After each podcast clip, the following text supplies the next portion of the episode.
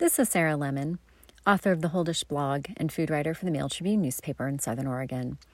This podcast is produced for the Mail Tribune and Rosebud Media. You can find it online at mailtribune.com forward slash podcasts and read my blog, The Whole Dish, at mailtribune.com forward slash lifestyle forward slash the hyphen whole hyphen dish. Specialty salts were the stuff of my most recent food section column those also run under the name The Whole Dish every other week in the Mail Tribune's food section a la carte. The column that ran January 27th had the headline Salty Solutions, and it acknowledged Americans' sort of love hate relationship with salt, the dual nature of salt. That we need it for our survival. It's an essential nutrient, but it's one that we get far too much of, compromising Americans' health. And that's been the stance of the federal government according to its dietary guidelines for Americans for decades now. And the latest are no different.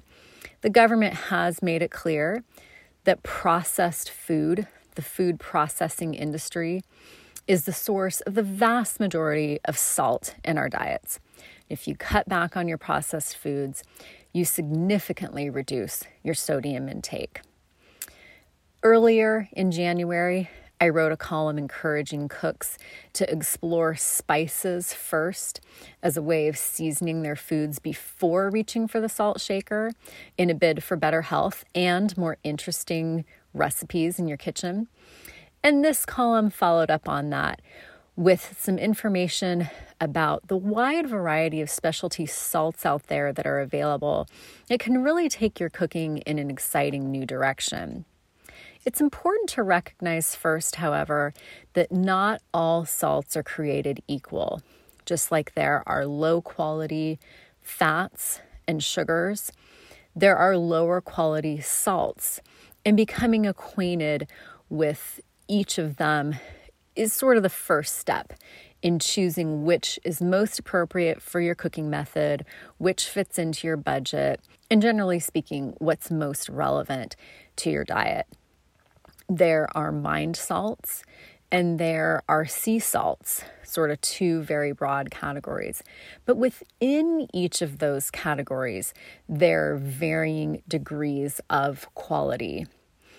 One of the things that my column didn't really delve into because it's a broad topic are the presence and potential presence of microplastics from the ocean present in sea salts.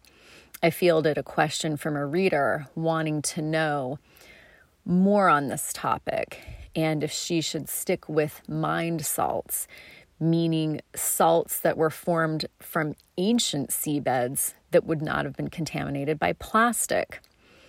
There's varying schools of thought on this, there's varying preferences. I told her that over the decades of reporting on food and nutrition, experts have most frequently cited Himalayan pink salt and Celtic sea salt for diets that aim to be as natural as possible, whether they're whole foods diets, raw foods diets, paleo, vegan, whatever it happens to be. Those salts specifically have sort of this all natural connotation. But of course, we all know that as our natural environment is changing and pollution is making a big impact, it can creep into so many areas of our food supply. Microplastics have been the subject of a number of consumer studies over the years looking at sea salts. And it is true, the majority of sea salts on the market have some level of contamination from microplastics, according to various sources. It's also pretty clear that the most likely salts to be contaminated, the highest levels of microplastics, come from sea salts produced in Asian countries, including Indonesia, sort of that Pacific rim, areas that also are known to have very high levels of plastic pollution. Obviously, the two would go hand in hand. Sea salts typically are made when seawater evaporates from shallow pools basically leaving behind anything that's solid. So, what's left with the salt is a matter of how conscientious the company is in its production, in my mind. I did some more researching today and found an article by Jacobsen Salt Company, which of course is from Oregon, and their assurance for consumers that their ultra fine filters ensure that there are no microplastics present in their salts. Jacobsen is one of the salts that I have currently in my kitchen, along with several others. There's Sel Gris, one of the classic, sort of ubiquitous French salts. It's a sea salt, and it's formed when salt in salt ponds falls below the surface of the water and attracts other minerals, and it takes on this grayish hue. It's named for the word gray in French that salt is sort of moist and coarse, and it's great for grinding up in a mortar and pestle with some herbs and spices, even seaweeds and dried mushrooms, as I mentioned in my most recent column. That column under the headline Salty Solutions can be found at mailtribune.com forward slash lifestyle forward slash the hyphen whole hyphen dish. I also have Hawaiian black salt, which is a sea salt produced from the island of Molokai, which has some of the most pristine waters in the world. It's mixed with activated charcoal from coconut shells before it's evaporated. That's one of my favorites for sprinkling on raw tomatoes in the summertime, just any fresh produce where it just really pops. Now, as it absorbs, it does start to streak the food and turn it slightly black, but when it's immediately presented, it's just gorgeous. I love it. I also have a very obscure salt produced in a nature preserve on the border of Slovenia and Croatia. It's produced using traditional methods dating to the 14th century. A friend who had traveled to Eastern Europe brought it back for me, and it's just a beautiful, snowy white, perfectly tinted, perfectly textured salt, sort of like everyone's ideal of what salt should be. And it's easy to see based on this salt why salt was exchanged for currency back in the day when these methods were being developed for producing this salt in this particular part of the world. Now, none of those salts really concern me in terms of their purity. In addition to Celtic sea salt, I did some researching on its website as well. As with so many things, the responsibility lies with consumers to do their research. And the general rule of thumb holds true with salts. Again, it's been exchanged over the millennia for currency. You get what you pay for. And if you're buying an ultra fine quality salt, you can expect to get a fine quality product and use it sparingly to really highlight its flavor and texture. I've had most of these salts in my cupboard for years because they keep forever. Salt doesn't go bad unless it's mixed with herbs and things that can go off. I did have one salt that was mixed like with some roasted garlic, I think, and that's not meant for long-term storage. That was more of a gimmick by a spice company, but just pure salt will keep in your pantry in perpetuity. And it just takes a little bit of these fine quality salts, just a pinch. The salt I am concerned with is the quote unquote sea salt from the bulk bins at grocery stores where I shop, where the provenance is maybe not so clear. That's a source that I'm rethinking. Unsure of whether I want to continue buying sea salts that could potentially be contaminated or if just plain old table salt or kosher salt made by solution mining is the better way to go. Again, everyone has to make their own decisions for their own health. But do some research. Find out what forms of salt seem appropriate for you and your family and your cooking.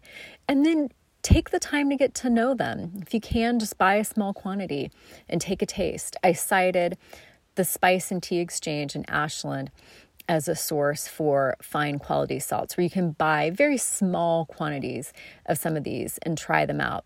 Of course, all of these are readily available online in various quantities, likely a few ounces, and can be obtained at a reasonable price. But have fun with it. Find out what you like and which dishes these salts complement.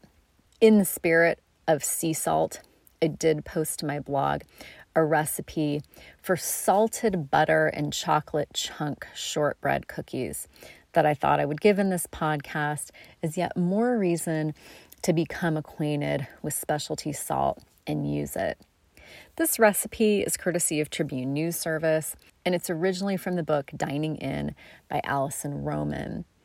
It does call for salted butter specifically, which we've all heard over the years that cooks should choose unsalted butter in the majority of applications, particularly baking, so you can control the salt you're putting in your food. But for this recipe and other sort of salted dessert recipes, which have been trendy the past decade or so, choosing salted butter really does bring out that savor and makes the other flavors pop.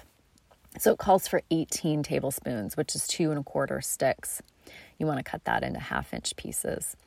It also calls for a half cup granulated sugar, which is white sugar, a quarter cup light brown sugar, one teaspoon vanilla extract, two and a quarter cups all purpose flour, eight ounces semi sweet or bittersweet dark chocolate chopped into chunks. Don't chop it too fine. I've made this mistake in recipes because then it just sort of disintegrates into the batter and you don't get that nice chunk of chocolate that you're looking for.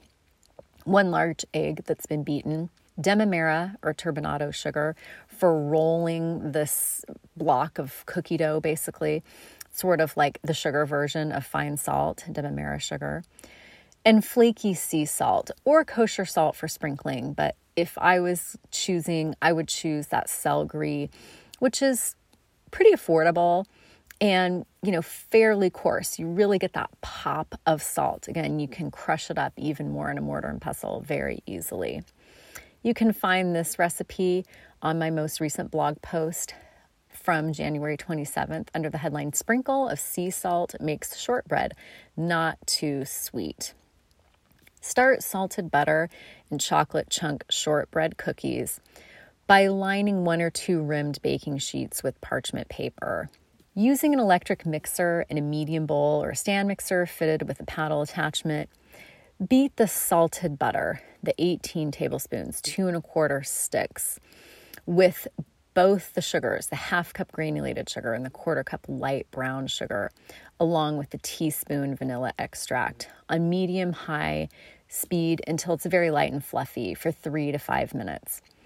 Use a spatula to scrape down the sides of the bowl. With the mixer on low, add the two and a quarter cups all purpose flour, followed by the eight ounces of semi sweet or bittersweet dark chocolate chunks and beat just to blend those together. Divide the dough in half, placing each half on a large piece of plastic wrap. Fold the plastic over so that it covers the dough, and this will protect your hands from getting too sticky as well. Use your hands to form the dough into a log shape about two to two and a half inches in diameter. Rolling it on the counter will help to smooth it out. It doesn't have to be perfectly even. Refrigerate until very firm for about two hours. When you're ready to bake, preheat the oven to 350 degrees Fahrenheit. Brush the outside of those dough logs, take the plastic wrap off, with the beaten egg and then roll them in the demerara or turbinado sugar. Slice each log into half inch thick rounds, place them on the prepared baking sheets about an inch apart, and sprinkle with the flaky salt. You could also use Himalayan pink salt if you've got that in a grinder. That can be really nice as well. Bake in the preheated oven until the edges are just beginning to brown for 12 to 15 minutes, and then cool on a baking sheet for one minute, then transfer to a wire rack.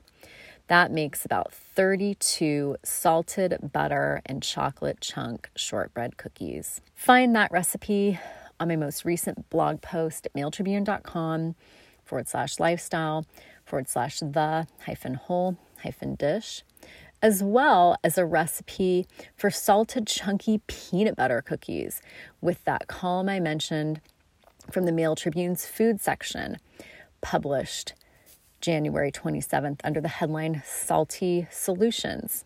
And read more about salt in that column. Again, found at mailtribune.com forward slash lifestyle forward slash the hyphen whole hyphen dish. Thanks for listening to and reading The Whole Dish.